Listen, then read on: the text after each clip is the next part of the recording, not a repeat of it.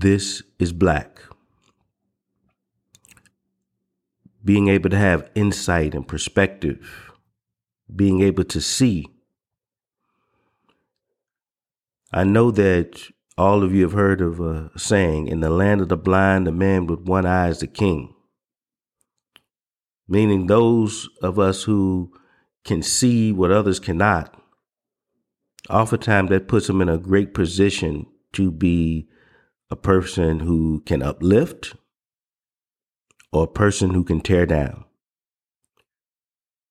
But the point is that they are in a position of power because they have the ability to to do where others may not see, may not be able to. Well, I want to speak about that sight from a positive framework of yes, you have the ability to make great change happen. But there's another side to this that sometimes when the blind know you can see, there are several things that can happen. One is that the blind demand, even try to poke that eye out to prevent you from see, to to bring you into the fold of where they are. Because you're challenging and you're seeing things that they don't, and it may disrupt a structure, a system, a comfort, a way of life. If that doesn't work, then the they try to remove you from the equation altogether. There have been spiritual leaders. There have been teachers. There have been people throughout our history that had sight,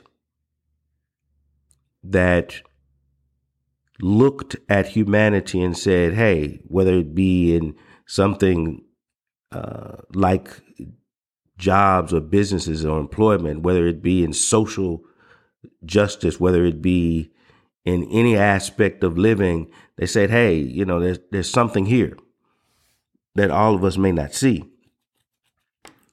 And the challenge that comes along with it as a person of sight.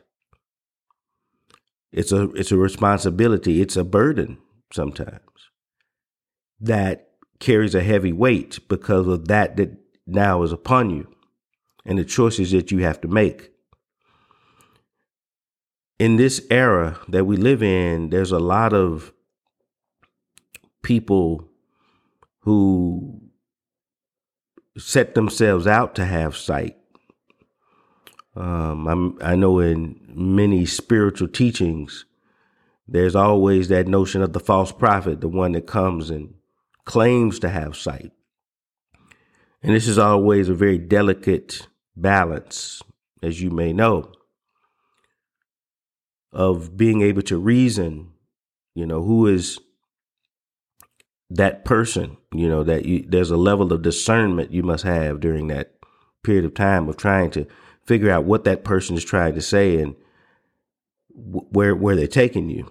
Um, I think that one of the things is that you can look to is the message. What is the message trying to do? Is it trying to incite you? Is it trying to uplift you? Where is it taking you? But for those of you that do have the sight, those of you who are reasoning, those of you who are coming into an understanding of life, um, my blessings and blessed to you in the sense of your journey.